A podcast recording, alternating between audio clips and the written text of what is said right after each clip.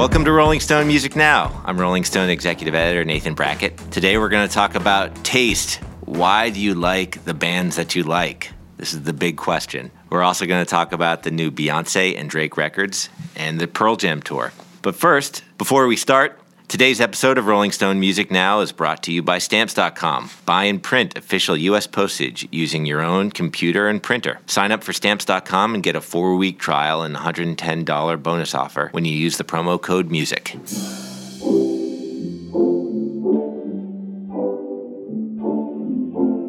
And we're back. We're going to do our What We're Listening To segment. I'm here with Brittany Spanos, staff writer, RollingStone.com. What's hey, up, Brittany? How Hi. are you? We're going to talk about a couple very obscure records today uh, Beyonce's Lemonade and Drake's Views from the Six. Very underground today. Very underground, deep underground. Sorry, everybody at home. Um, let me start with Beyonce's Lemonade. This is like one of the albums of the year. We gave it five stars in Rolling Stone, which we very rarely do. This is a huge record for everybody on staff and just the universe in general. Brittany, how's it wearing in for you? You've had it for like a week and a half now. Like, what are your overall thoughts? I still can't stop listening to it. I mean, it's been my go to album, just listening to it every day. And I feel like I was just starting to come off of listening to her self titled album every day. So it's nice to it's a have a smooth segue. Yeah. right? Yeah, that's good. Just in time. Yeah. what songs jumped out immediately, and like what songs are you going to now? I mean, it was really fun listening to it for the first time because when I was listening to it, I felt like every single song was going to be like my favorite. Like every single song I was super excited about when it sort of hit because everything sounded a little bit more unique and different for her. But I gotta say, Don't Hurt Yourself was a big one for me.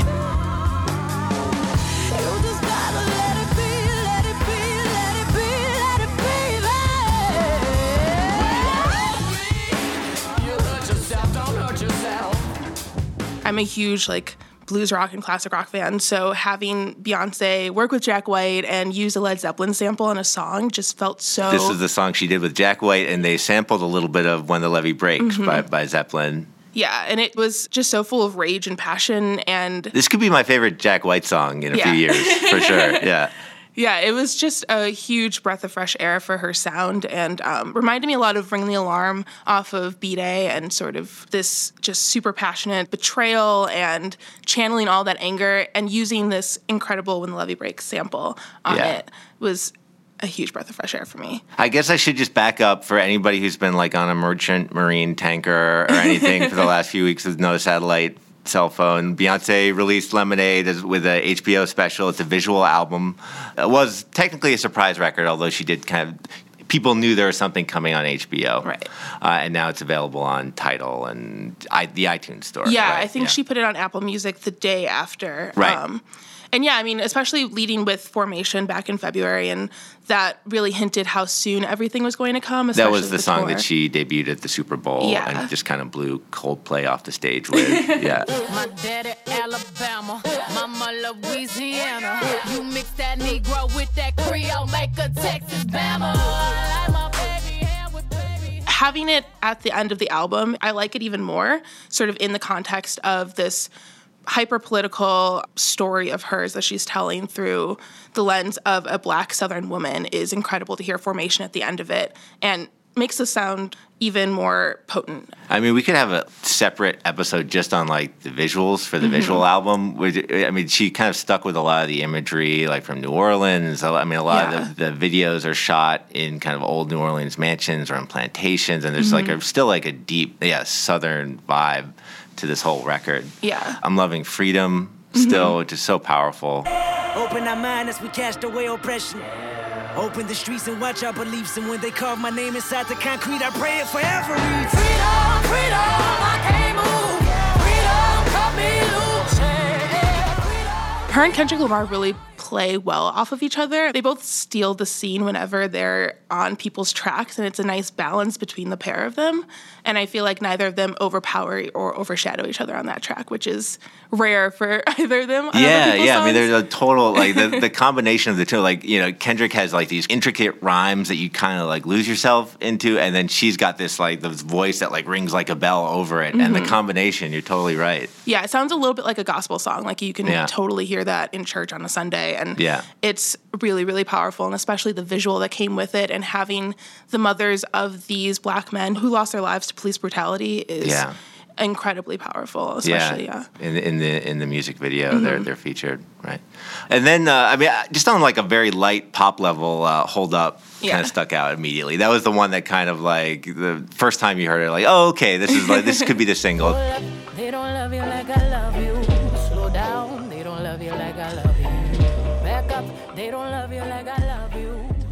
I spoke with Sia last year and she talked about how Beyonce's like Frankenstein almost with her songwriting and kind of picks and like pieces from different songs that she'll get or songs that she's written and Absolutely. Like you Yeah. Mm-hmm. look at the we ha- we have the full credits for this. They're available on Tidal, and like you look at the, just this one song has like maybe like twenty writers on it, which is Yeah. crazy. And it's like this like slice of music, like it's like like from Ezra Koenig from Vampire Weekend to like Diplo to like you know Father know John Misty. Right. It's like it, it's like a, a third of the Billboard charts. Or Yeah. Something. Yeah. And I mean, the Ezra line that he contributed was, um, Hold up, they don't love you like I love you. And that was a tweet that he had made of a reimagination of like the Yeah Yeah Yeahs maps. And then the tweet turned into a song that he worked on with Diplo. And then Diplo was like, This would be better for Beyonce. And so. And the rest is history.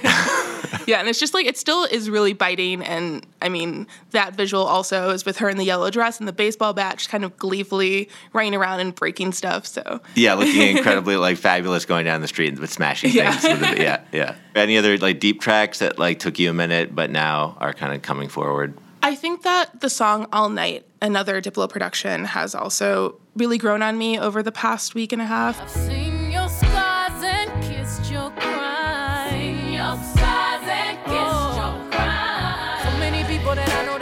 To touch you. Kiss up and rub up and fill up. Kiss up and rub up and fill up on you. That one's become a sort of late favorite. I just think her voice sounds really incredible on it, and it's kind of this slower song, and sort of the guitar riff on it. It's a little like little rootsy-ish, but not really, and very soulful and fun. So yeah. And I'm liking uh, Sorry a lot too.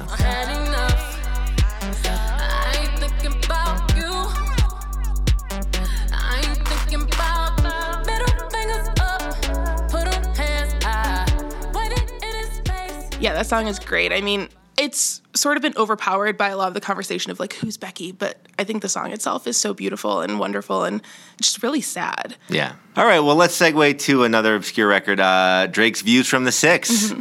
I actually had a moment after the Beyonce record came out to so much fanfare. I, we knew that the Drake album was coming on April 29th, a week later. And I was like, oh my God, can Drake actually be overshadowed by another record? Uh, I don't think it's actually been overshadowed, but there have been some m- mixed reviews of this. It's and it's definitely there's a Yeah. lot here. There's like 16 or 17 tracks. There's a lot to get. 20. through. 20 tracks. Sorry. 80 minutes.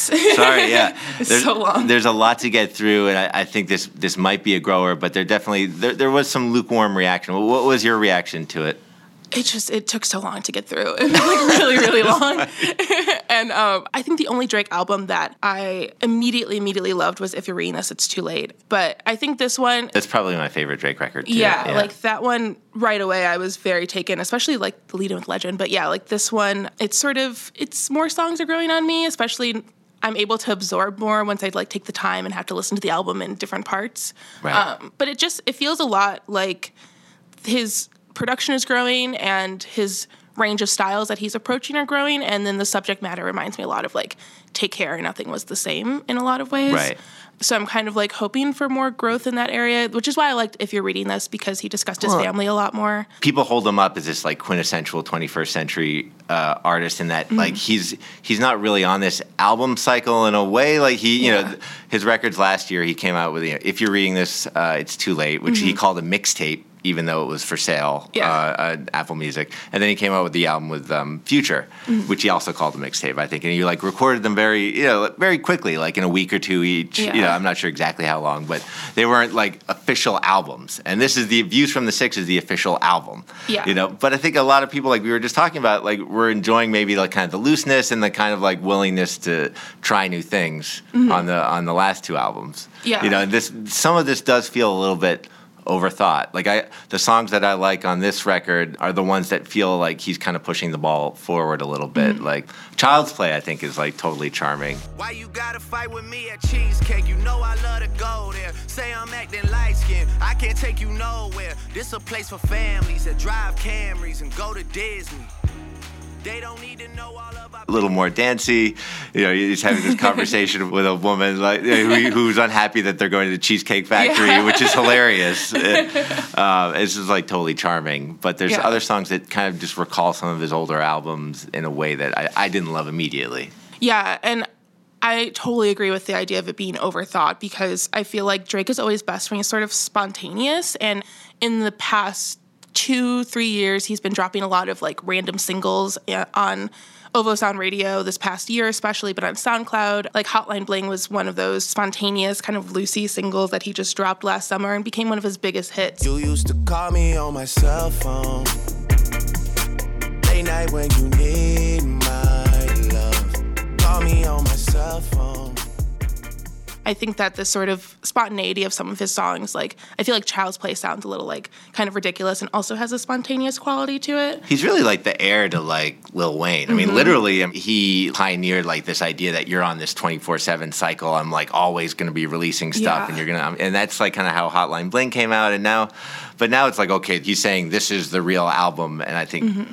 you know, we may all be proven wrong. You know, maybe you know this will grow into a classic, but right now it feels a little bit. It's it felt a little underwhelming. Yeah, and it's definitely like a headphone album too, and a very Yeah. like late night in your feelings type of album. Like I feel like it's sort of it's very reflective for him, and I think that.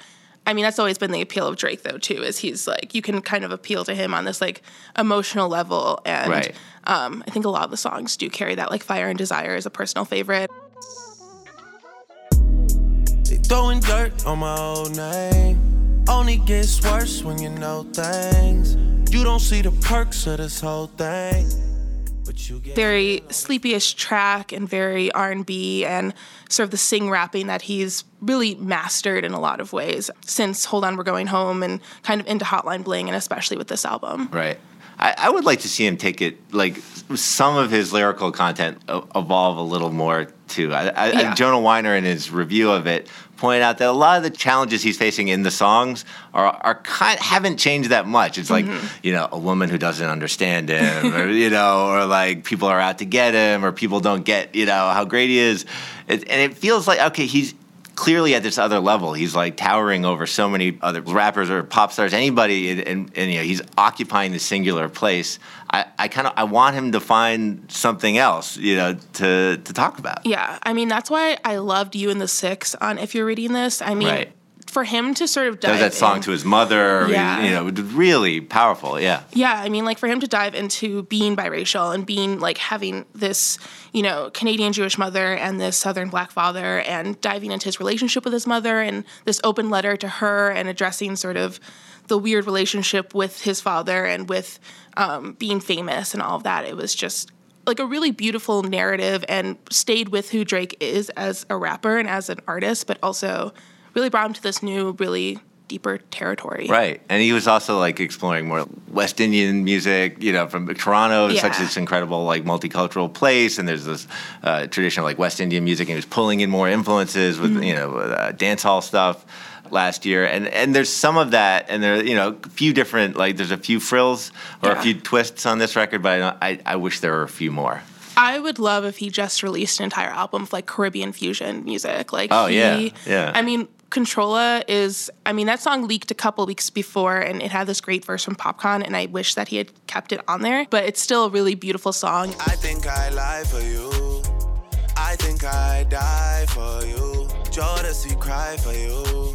Do things when you want me to. Controlla going into One Dance is probably the best one-two punch like Yeah. from a Drake album that Yeah. I have ever heard. Grips on your ways, front way, back way. You know that I don't play. Streets not safe, but I never run away, even when I'm away. If he continued doing that, I mean, Hotline Bling obviously was such a huge success for him, and I think Right. that And One Dance is one of the songs where he adds, you know, it's got a dance beat like samples an 80s club Yeah. track. We talked about it a few episodes ago, and, and I mm-hmm. was hoping for more of that. Yeah. And same with Too Good. I mean, him and Rihanna are like, epic together and incredible. I'm way too good to you. You take my love for granted. I just don't understand it. I don't know how to talk to you. I just know I find myself getting lost with you. Too Good also has this Caribbean flair to it, and also just the playfulness of him and Rihanna's relationship and their like friendship and or romantic relationship, whatever. But yeah, All right, well, we'll put a pin in this record. We'll come back to it. Talk to us in six months after everybody's had a chance to process it a little more. obsessed with it in six months probably. All right, we'll see. We'll see. I'm going to hold you to that. Brittany Spanos, thanks for coming on. Thank you. If you run your own business or have a side gig, getting your mailing and shipping done can seem like a no win situation. Going to the post office can take up valuable time, and leasing a postage meter is too expensive. Luckily, there's a better way Stamps.com. With Stamps.com, you can buy and print official U.S. postage for any letter or package using your own computer and printer. So sign up for stamps.com and use the promo code MUSIC for this special offer. You get a four week trial plus a $110 bonus offer, including postage and a digital scale. So go to stamps.com, click on the microphone at the top of the homepage, and type in music. That's stamps.com and enter music. Golden slumbers fill your eyes. And that was Golden Slumbers from the Beatles' Abbey Road, which is one of the songs covered in a new book by my old friend Tom Vanderbilt called You May Also Like, which gets at taste and why people like things and maybe calls into question like one of the fundamental beliefs of Rolling Stone and this podcast that like some music is inherently good and like we just like stuff because it's really good and if you don't like it you don't know what you're talking about. Tom, thanks for coming. My pleasure. And if I can just uh, actually begin on a personal note, you know, it is interesting that maybe roughly, I'm going to say three decades ago, we were probably sitting in some college newspaper office or bar actually talking about music and what music you should like or shouldn't. Right. And I was yeah, might have been saying you're an idiot if you don't like this song. And, yeah, so this either you know this speaks either you know to the great enduring power of music, or I guess is perhaps reflective of something more deeply pathetic about us. But May- maybe you know, that we're just you know, doing the same thing, but like with Yeah. like a little more. I still think you were wrong about Oasis, though. But Oh, um, no. Just- oh man, Tom, why don't you tell me like what this, uh, what what you were thinking when you started this book? What, Well, I mean, since we were just talking about the Beatles, I mean, the, you know, my whole thing when I write is to try to delve into the world of, of psychology and academic research and to see what light, you know, this kind of stuff has been able to shed on on things like pop culture. So, uh, with the Beatles, I mean, there was an interesting study done that kind of looked, you know, if you if you analyze the complexity of Beatles songs and looked at their popularity over time, it was the more musically complex ones that are the ones basically we're still talking about today.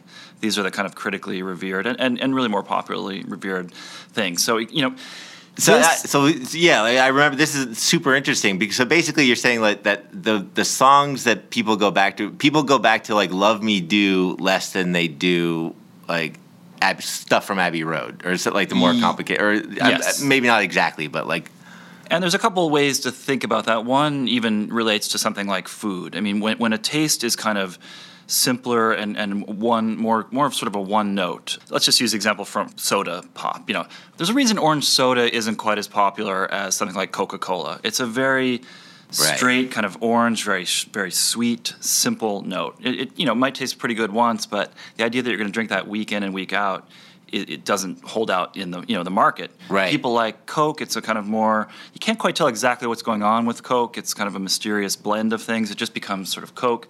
So the idea is, you know, we burn out faster on that simpler stuff. So you can kind Right. of look at, at like the pop charts in a way, arguably as kind of the soda pop of uh, you know Right. of music, if you will. Right. It, it sounds great the first few times going down. It- you know, it, some of it may have lasting power, but um, you know, there's so many. Just look at the pop charts from the early 1970s or any era, and Right. the number of those songs that are still being played with a lot of frequency today is pretty low. right You know. So, but with this book, oh, backing up for a minute, like with this book overall, you you tried to answer the question, like why, in this world of like incredible choice where we're all bombarded with all these things in our face, all the we have get all this information, there's all so many things to buy. Why do we like what we like?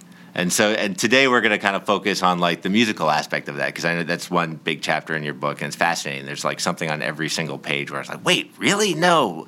So I want to get into that. But what made you want to write this book? Was there like a I mean, there were, there were a number of things. I mean, one thing was just this simple question for my then four-year-old at the time daughter, wanting to know what my favorite color was, and and this kind of there, there, she'd been asking me like a series of these things. What's your favorite this? What's your favorite that? And, and the thing is, I gave her an answer, and I I wasn't sure if I was just trying to placate her, because you know children are sort of obsessed with favorites for for a period. I think they're trying to like figure out their identity, and and these things are very easy tokens and, and they seem to mean something to them. The way Right. that music eventually begins to when you're in you know more in sort of But- high school, junior high school, college, one of the first subjects that will come up that when people are introduced to one another, you know, trying to find common ground, Right. or on your Facebook likes, So like when you're four years old, it's kind of that's who I am. I like blue. Yeah. You know, that's like a way of saying like that's who I am. And then like kind of when you're older, in a way, like you're defining yourself by saying I like emo. Yes, we're not really talking about colors in college, but Right. or, you know, um, and you know, music. She, the world is an open book to her. She still thinks my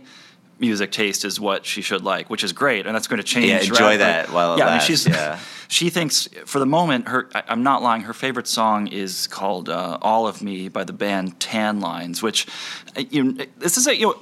The, the kids, quote unquote, like Tanlines, but I don't think they're thinking like the four year old kids. They're kind of an, an uh, older version of kids. But that's going to radically change. Tanlines is going to seem, as cool as they are, it's going to seem pretty uncool for like a seven year old. Yeah. I don't know think. what So- kind of shelf life that is. Maybe she'll come back to Tanlines at some point. Yeah. It's it's catchy, Yeah. but Yeah. So So I give this answer. Blue. Blue is is it's the most. I'm wearing blue today. You know, yeah, it- when it's your an- daughter asks you what color, yeah. So I sort of, you know, kind of wanted to know why I gave this answer blue, which led me to look into psychological research. And, and one of the more, more interesting theories and believable theories to me was this guy, Stephen Palmer, out of Berkeley. It's called the ecological valence theory. It's a great sounding thing to basically say we, we seem to like the colors of the things that we like the most in the world, the things that, you know, we've sort of been exposed to that have given us the most positive um, Right. kind of experience. So blue, it's like think of what the things connoted by blue: uh, blue skies, blue water. You know, these are things that are, are generally nothing but good connotations. Right. Uh, you know, they've tried to do studies where they prime people with negative images of certain colors and then ask them about their liking. So if you show people bloody wounds, red goes down. So Right. even like on, on election day, this p- campaign season, you know, there's going to be some blue Right. positivity going on in, Right. in this like Trump voters might not like blue as much because they don't it like could, Hillary you know, Clinton. because Right. they're seeing blue associated with the Democrats, and it, it kind of so you know, and a lot of likes are like this. Um, it's just these kind of processes of exposure. You know, you sort of like what you hear. You like what you're exposed to. You, Right. The more you're exposed to it, the more chance you have to like it. So I tried to stretch some of those overarching theories across, you know, music, food, Right. art, you name it. with music, I guess like the sixty-four dollar question is: after you were done with this book, where you got all this this information in about why people like what they do, and, and you touched on a lot of things about how a lot of you know, obviously, and this isn't rocket science. A, lo- a lot of people like the music that they like because of where they're from or what their parents are. You know, you're more likely to like country if you're from the south. That's not something you talk about because it's so obvious. But it's like a lot of it has to do with like you know social status and and where you're from and ge- geography. But where did you end up in terms of like how much of what people like is because they like it or some sort of quality, or how much of it is you know because of external factors? Did you end up in a personal place with that? Yeah, I think really what you like is what you have the chance to hear. It doesn't mean you're going to like everything, but that's, uh, the more important point is, you know, there's a lot of things that we would potentially like, I think, that we kind of short circuit ourselves away from because it doesn't seem to. And, and this is the whole, you know, categorization, let's say categorization in music, genre. This is sort of a very powerful double edged sword. On the one hand, it's very negative. It, it you know, there, there's, I tell a story in the book that, that Lucinda Williams mentioned. She, she's trying to sell her first album. You know, in, in Nashville, they said it wasn't country enough. In Right. LA, they said it was too country. Sort of fell between these two stools. You know, this is something that Prince was very aware of and trying Right. to trying to overcome. Um, Well, th- if I could just jump in, I thought that was a fascinating part of your book in that, like, you talked a lot uh, to places like Pandora and um, and Echo Nest, who does the music, uh, the algorithm behind Spotify. And one thing you came away with was that a lot of the algorithms have a very hard time making connections in terms of like genre. They don't really see genre. Like they don't see the difference between like you know punk and just plain rock Yeah. and alt rock or even classical. Like maybe like you know maybe an early prog rock record sounds like classical. You know, and that genres are really like you you point out are really a social thing. That that has to do. That's more about us. Like if you say that you like punk rock, it's more about you saying I'm part of a certain a tribe.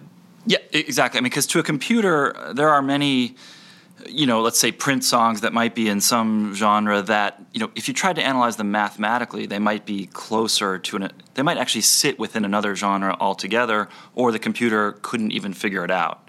So yeah, so so Glenn McDonald, who's this engineer at the Echo Nest, he used kind of a, a machine learning to, to analyze what people were saying on blogs, on websites, what they were saying about music, and the people who are kind of creating these genres. And um, you know, it's kind of a fascinating. He's up to he's up to 1,436 genres of music in the world. Now, now some of, the- some of these are scientific. you know, I mean, you know, my, my dad, I think, knows about six. You know, it's Right. like rock and jazz, and he, this leads to all sorts of fun experiments Right. you can do. He just uh, identified an, a re- well, there's one called sludge metal, for example. sludge metal fans who are out there, you know, you know what sludge metal is when you hear it.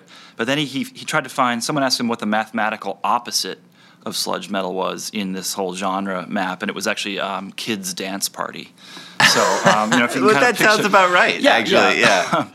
so, so genres, are- they're limiting on the one hand, but on the other hand, they're very powerful constructs for humans because I think our brains just need to create genres to help make sense of the world. I mean, there's Right. Something psychologists call, so I'm getting so much into psychology here, but they, they call categorical perception. Um, when you look at a rainbow, for example, we kind of see it as these bands of color, but what we're really seeing is sort of this whole bleeding of colors. But it, it makes more sense for the brain to chunk it into these Right. things. And uh, you know, I think music is the same way. We hear a track by someone like Prince, and you know, one of our first things. I mean, Prince. I shouldn't even mention Prince because you know I think Prince essentially became he, like his own genre. Like that was his like strength. So you, you kind of stop thinking in those terms. But Right. very few people. But there's like a all right. We were just talking about the Beyonce record. There's a Beyonce song produced by Jack White, which Hmm. sounds you know it could be a hard rock song, but a lot of people are going to think of it in terms of oh, it's Beyonce, so it's it's going to be R and B or pop. yeah. So I mean, the, the, we, we just think a lot in these kind of what are called top-down ways. We come to things with expectations built in. So if you know, quote unquote, know you don't like country, you know, you're just going to cut yourself off from all these things. And, and what- you know, what's really interesting to me is that you get, you know, these kind of VW commercials or or um, or, or movie soundtracks when they'll play something that most people probably haven't heard before, like Pink Moon, and you know.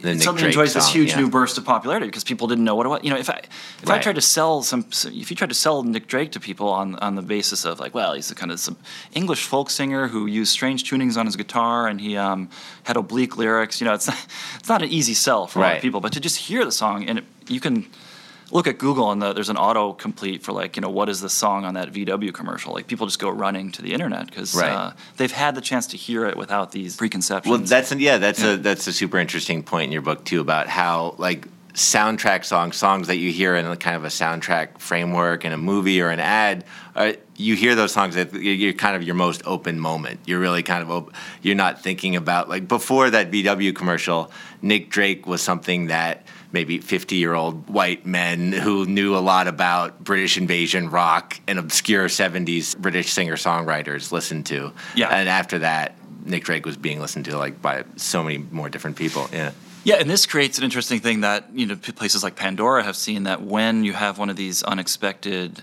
sort of crossover or surprise hits, you know, you suddenly bring in a new audience that might be very different from all the people that were listening to it before. So this sounds ignorant, but the band is called Fun. Yeah. The song is We Are Young. Yeah, yeah, I always yeah. want to reverse that, but so that song became a hit because it was on Glee, as I recall. right. So suddenly people were setting up these fun stations on Pandora. But you know, as Pandora told me, you know, this had, that song had been sitting around Pandora for a while, It'd been out for at least a year or two. Right. and the you know it was kind of in the space of of other kind of indie pop you know acts. And so the people who were creating fun stations before on Pandora were very different than the people who then came on as far as what they wanted to hear next. Right. Because that's kind of the big thing is is fun for you part of this you know, kind of Glee situation, or is it part of a different universe? And, and Right. those universes can be very far apart, right? Right. It had like a totally different genre. Like if the, the genre hadn't like coalesced around it.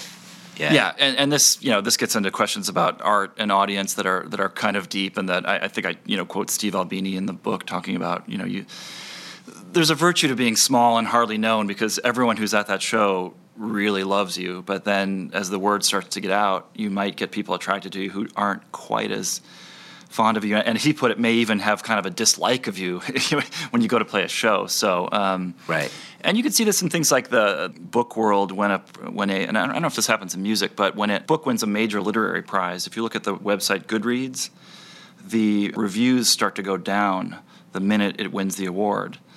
because, either because people people's expectations were raised, or Right. it brought all these the publicity from that award brought all these new people to that book who weren't quite the natural audience, and they were less impressed. Right. So- Right. Well, you you did you spend a fair amount of time on Pandora, which is an interesting case because, and you talked to the founder Tim Westergren because a big thing about Pandora was that they were trying to look past kind of these kind of genre divisions that we have and, and just give people music that they might not think they should like that wasn't connected just to some kind of like buying grid. Like, oh, if you like uh, this pop group, you'll like another pop group, even if it said, sounds differently. They were trying, at least at the beginning, I think they still are, to, to give people stuff that just sounds similar. Yes, and Tim said that early on he had this kind of fantasy idea to to just play music with no information at all, no contextual information. Right. And this was deemed to be stupid, he said.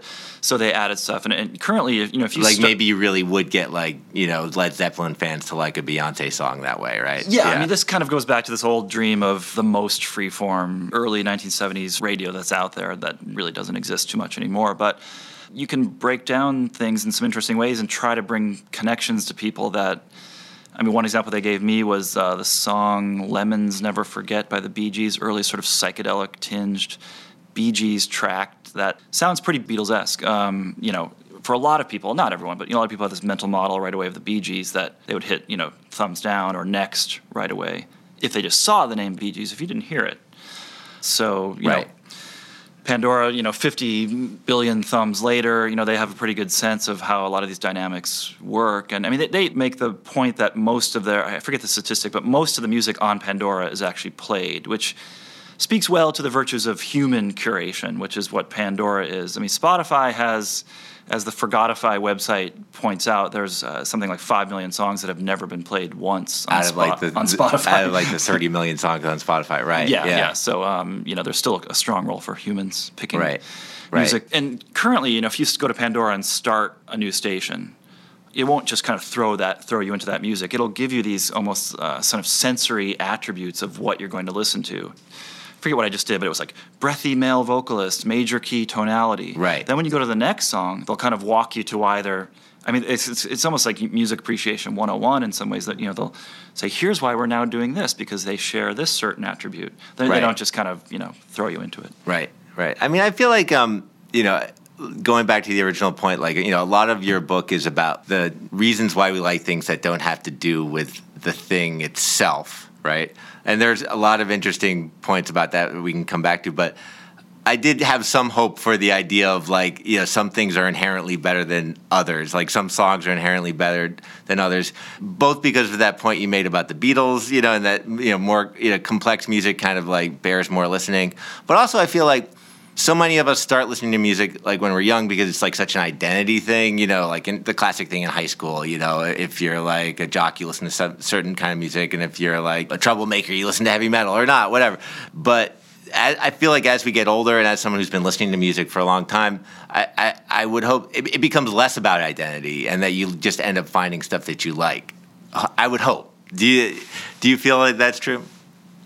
Yeah, I mean, to the extent that I actually have the time to hunt, to hunt stuff. All right, well- I, mean, I mean, this is this is the point. Yeah, I mean, but I'm not sure whether I am appreciating things more for their actual quality, or I'm just kind of I'm just too tired. You know, I'm, I'm too tired to, to, to hate that song. Too tired to figure it out. I mean, there's this great moment Right. in the in the film when, when we're young, where you know the, the, the young omnivorish millennial is playing Survivor's Eye of the Tiger, and the Ben Stiller character is like this you know jaded Gen X guy. Says, "Oh wow, I remember when this song was just supposed to be bad, but like it had kind of lived long enough where it had gone through several cycles of critical and Right. popular. Um, you know, so you just."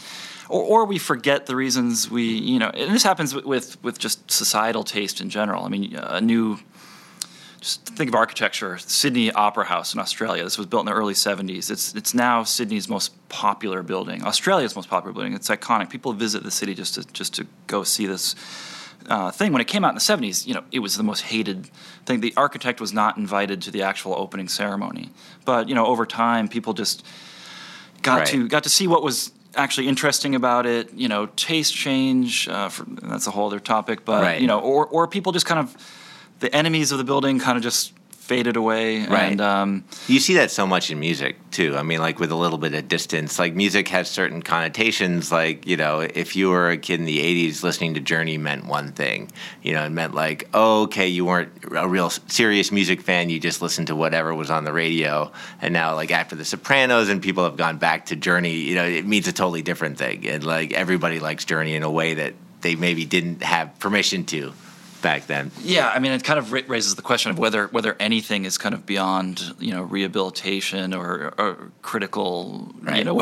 but no, I mean, this gets back to issues that have been talked about for hundreds of years. And going, I mean, if I can mention David Hume on this podcast, you know, the philosopher, empiricist just did. philosopher. From, you know, he, t- he was talking about how you know temporary authority or prejudice may give you know kind of a, this boost in reputation to a poet who, you know, will later decline in reputation. And but but he you know he thought the test of time would you know kind of surface this stuff in the end. And um, I mean, I, I don't have a great music example that's been done as far as science, but there was a very interesting um, study done with art, and it just brings up this thing of, of called mere exposure, psychological theory that simply hearing, simply being exposed to something, we, we could say here, uh, being exposed to the same piece of music twice, you know, there's a there's a better chance you're going to like it the second time, Right. Just because you're becoming more f- fluent in what that thing is, and then there's a whole other theory that says the more fluent you are in something, the better you feel about that actual thing. That made me think about my sister when she went to college and, and roomed with somebody from Minnesota and became back an incredible huge Prince fan, just basically because she had listened to you know Prince you know for an entire semester. You know, not that Prince isn't great, but like the Yeah. fact is, if you listen to something enough,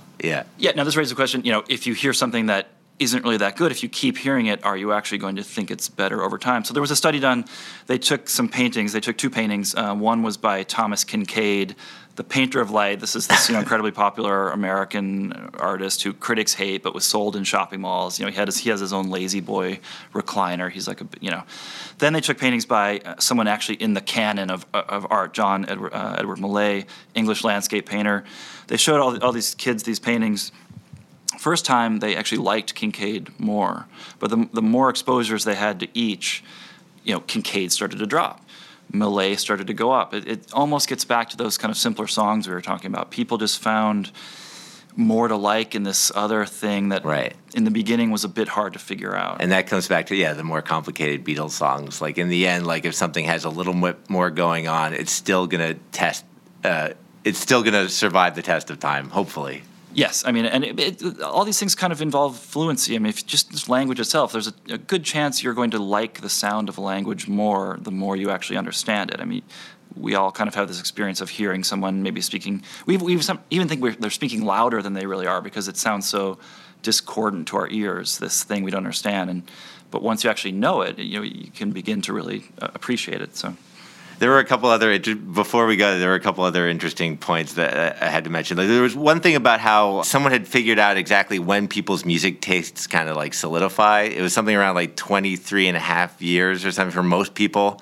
Like their their music tastes don't change. Like how how did they come up with that, or like what what was the story behind that? I mean, that Yeah. sounded right to me. A lot of people stopped listening to new music after that.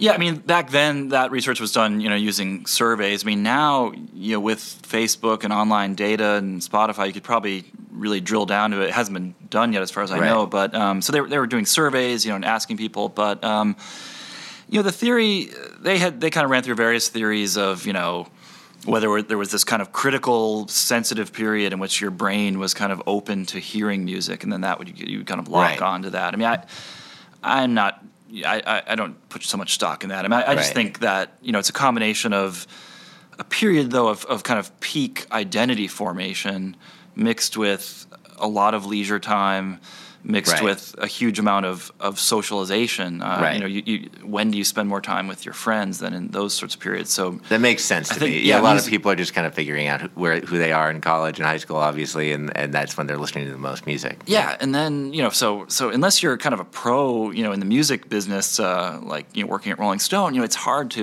you know, to have this appetite or, or need to go out in your 40s and try to find, you know, either new genres or new uh, uh, rock, as just to sound like a ridiculous, you know, philistine fogey here. You know, so you, you sort of hear a band now and you instantly want to compare it to things you've heard before in previous decades, and then you're wondering, well, why maybe I, why should I even listen to this now when I could just sort of go back and listen to that? It would just be easier. And you know, Are you saying you haven't listened to the new Graham Nash record? Is that what you're saying? Uh, no, I have. Okay, all right. um, there, was, there was a couple other things. You, you did talk to one last. Thing you talked to a uh, guy who worked for a website that's not around anymore, but it's called Hunch, and he was his job was to kind of like do taste maps, which was kind of like connecting very unrelated things to people's taste. Like the, people who listen to fun were more likely to cut their sandwiches diagonal. There were a couple interesting things from that. One thing was uh, about Pink Floyd, I think. The Pink Floyd actually, I think, came from from Spotify, Okay. uh, from, from the the Echo Nest, which Okay, is right. you know this music intelligence that the Spotify actually bought. Um, Right.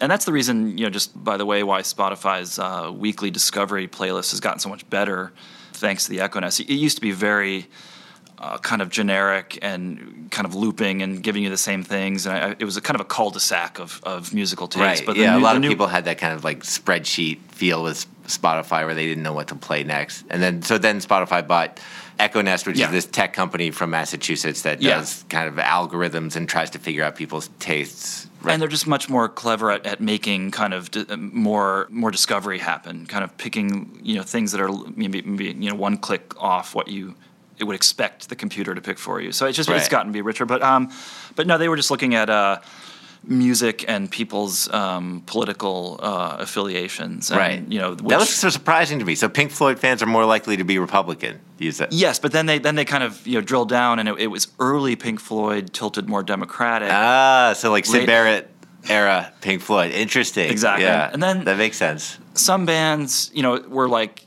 you know, on Netflix, like the Shawshank Redemption as a recommendation is useless because everyone just sort of loves the Shawshank Redemption, or you know, you can't use that to predict anything Right. about anyone. But And the same with the Beatles, The right? Beatles were like the Beat- Shawshank Redemption of- yeah, of, uh, the Beatles. So basically, Beatles fans, it doesn't tell anybody, uh, a scientist, anything about your political affiliations if you say you like the Beatles. Right, exactly. Right. And the least predictive of all genres was metal. I mean, because as they were trying to describe it, there are many different ways into metal. You know, there's many different genres of metal, from sludge metal to Right. various Nordic black strands to you know American hair metal. You know, so Right. all those kind of have different uh, connotations going on there. So right. um, I think Paul Ryan's a big metal fan, isn't he? uh, yet another way. Yeah, I'm sure we can think of some some Democrats and maybe Right. even some socialists up, up in Vermont. Uh, Right. uh, Well, we could just keep talking about this. There's so much. Uh, there's so much uh, fascinating stuff in this book, and I encourage uh, people to check it out. It's called "You May Also Like: Taste in an Age of Endless Choice." It's out now on Knopf.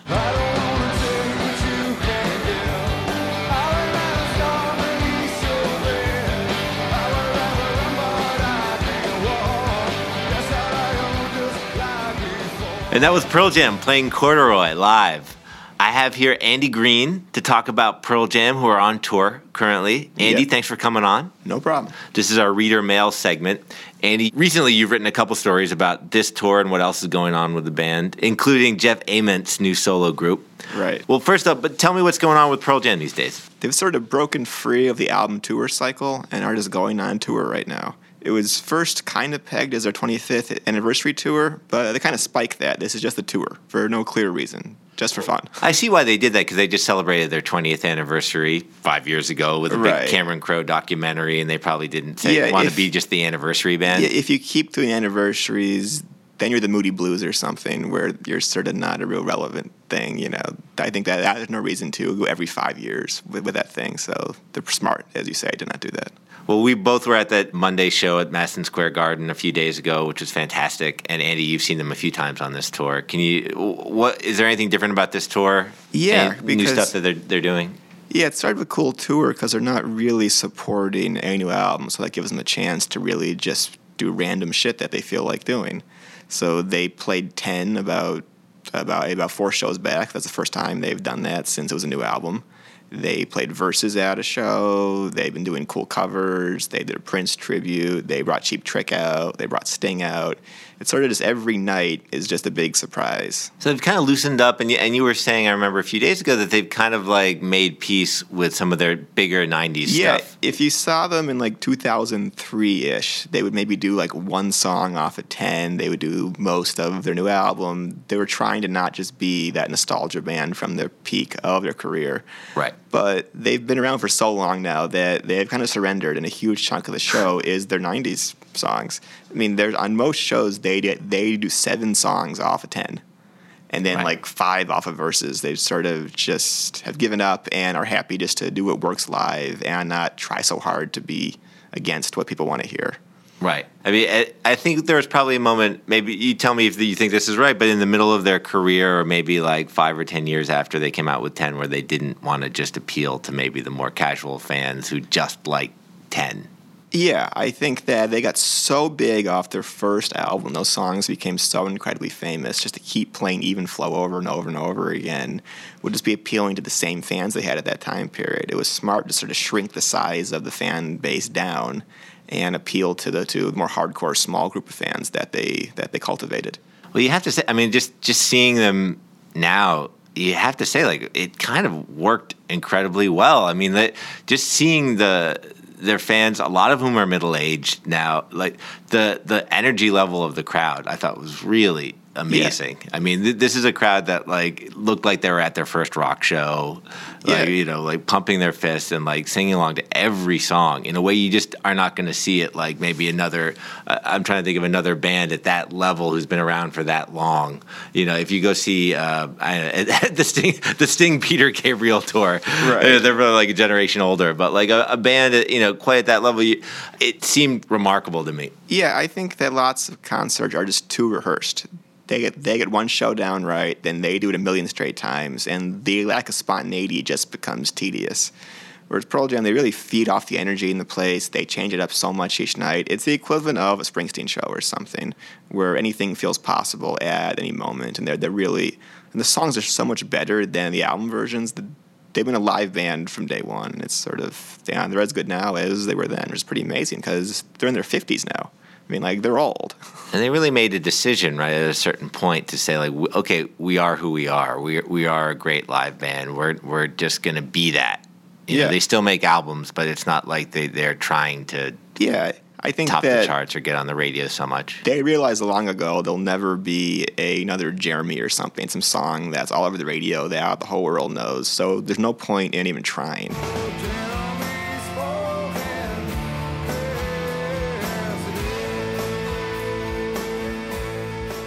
So they scaled everything down and didn't really try and write singles. They didn't put singles Well, I. I mean, I don't think that it's, you make it sound like they Right. gave up, but I felt like they No. put their energy somewhere else. They Yeah. said like, we are who we are. I mean, it was a choice. Yeah, it was a choice to just focus on their live show and make great albums, but not try and be pop stars. Right.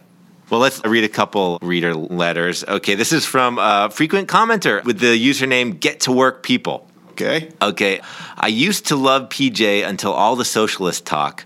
Odd, Eddie is worth $90 million. Not sure where that number is from. How come he doesn't give $80 million to the government for wealth distribution? Question mark, question mark. I noticed that the tickets for the show start at $70. Why don't they still sell tickets for 35 to $40 for their real fans that don't have the ability to spend 125 to $200 for a show? I had high hopes for them back in 92 or so when they sold tickets for $35 and you had to show ID to get in to stop the scalpers. Wow. Well, I have a lot to say to that get to work people. First of all, You don't agree? with I don't agree with a single thing he says there, basically, but they are a very charitable band. They run charities. They're very That focused on their charities. They help out veterans. They help out the poor and the hungry. That's been their focus for 25 years. They are very active. Yeah, they have a whole office dedicated to yeah, their charities. Yeah. And they charge $85 for every seat in the entire house. And it's the same price as in the first row as the last row of their nosebleeds. When they could charge probably 350 per ticket for the best seats, they'll sell them out.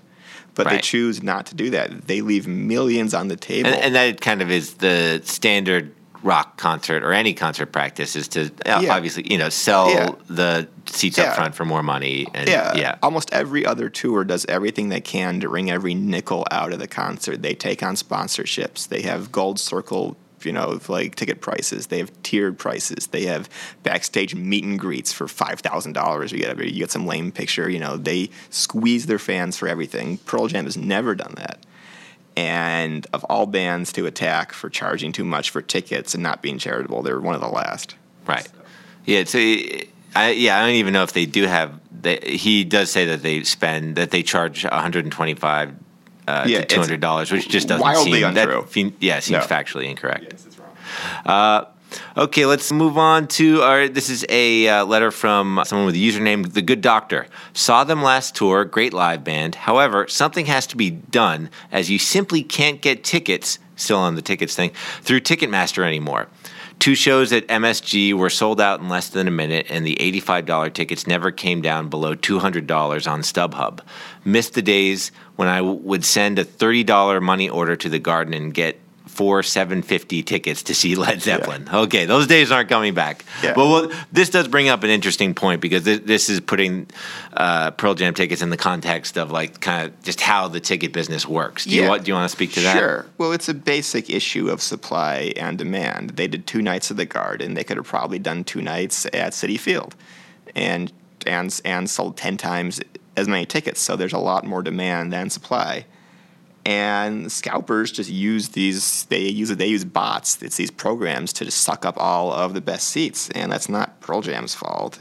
It's sort of just something that's almost unavoidable in the industry. Well, this is an interesting thing. Uh, uh, some artists do say that, like, okay, we charge more for our Yeah. face value so that we are Yeah. meeting the market demand and there is Right. less demand. Which is you- so you could make the case that by charging $85, Pearl Jam is creating huge demand because those Yeah. those eighty five dollar front row seats are going to go super fast, and and the the scalpers and StubHub, the legal scalpers or whatever you want to Yeah. call them, are going to have more incentives exactly to, to get them. It makes the profit margins on the on the scalpers huge. Right. It makes it very hard for fans to get tickets, but they have the Ten Club. It's their fan club where they have a huge chunk of tickets are just sold to their fans, and the scalpers can't touch those. And there's other cities that have paperless ticketing, which is really scalper proof. It's just in the state, in New York, that's been outlawed. It's a law basically that's written that was written by the scalper lobby to make sure that these cheap Pearl Jam tickets could be resold for a fortune. Right. So it's it's a it's a huge problem i- i- in New York where the demand is the greatest, and they've outlawed a very simple solution. Uh, but I think Pearl Jam would argue it's better to keep tickets low and a bunch of fans still get in for face value than charging the market price and Right. charging like three fifty or more for for tickets, which Right. would be even worse. The fact is, like the bands that do Yeah. use that argument are still charging It's just- three hundred or four hundred yeah, or 500 dollars for tickets, and, and and fans are not fans. right. It's that. It's just some rationalizing greed, basically. Right. Right. Uh, okay, we have a comment from a reader named Adam Johnson. I could go to a million PJ shows, but man, a show with Lightning Bolt or Binaural played front to back would be a huge disappointment. Uh, Adam is talking about what you were saying earlier about how they're, they're playing full albums front to back. Yeah. Would you would you be happy to hear either of those records? I'd be much happier to hear Binaural, which is an awesome album. But I think it's it's definitely something that they're aware of, which is why they played ten, they played verses, but they haven't touched Riot Act yet. They know the fans want to hear, and I'd be surprised if they did a Binaural show or a Lightning Bolt show. Even though both are are very strong albums, they focus their shows so much on the first ten years of their catalog. So I wouldn't worry if you're seeing Pearl Jam that you're going to get Lightning Bolt for two hours. All right, Adam. Maybe yeah, you might not have too much to worry about. Yeah. All right, and with that, I, think we might wrap it up. Um, Andy Green, thanks for coming on. No problem. And that's it for Rolling Stone Music Now. If you like what you heard, please subscribe at the iTunes Store or wherever you get your podcasts, and we'll be back next week.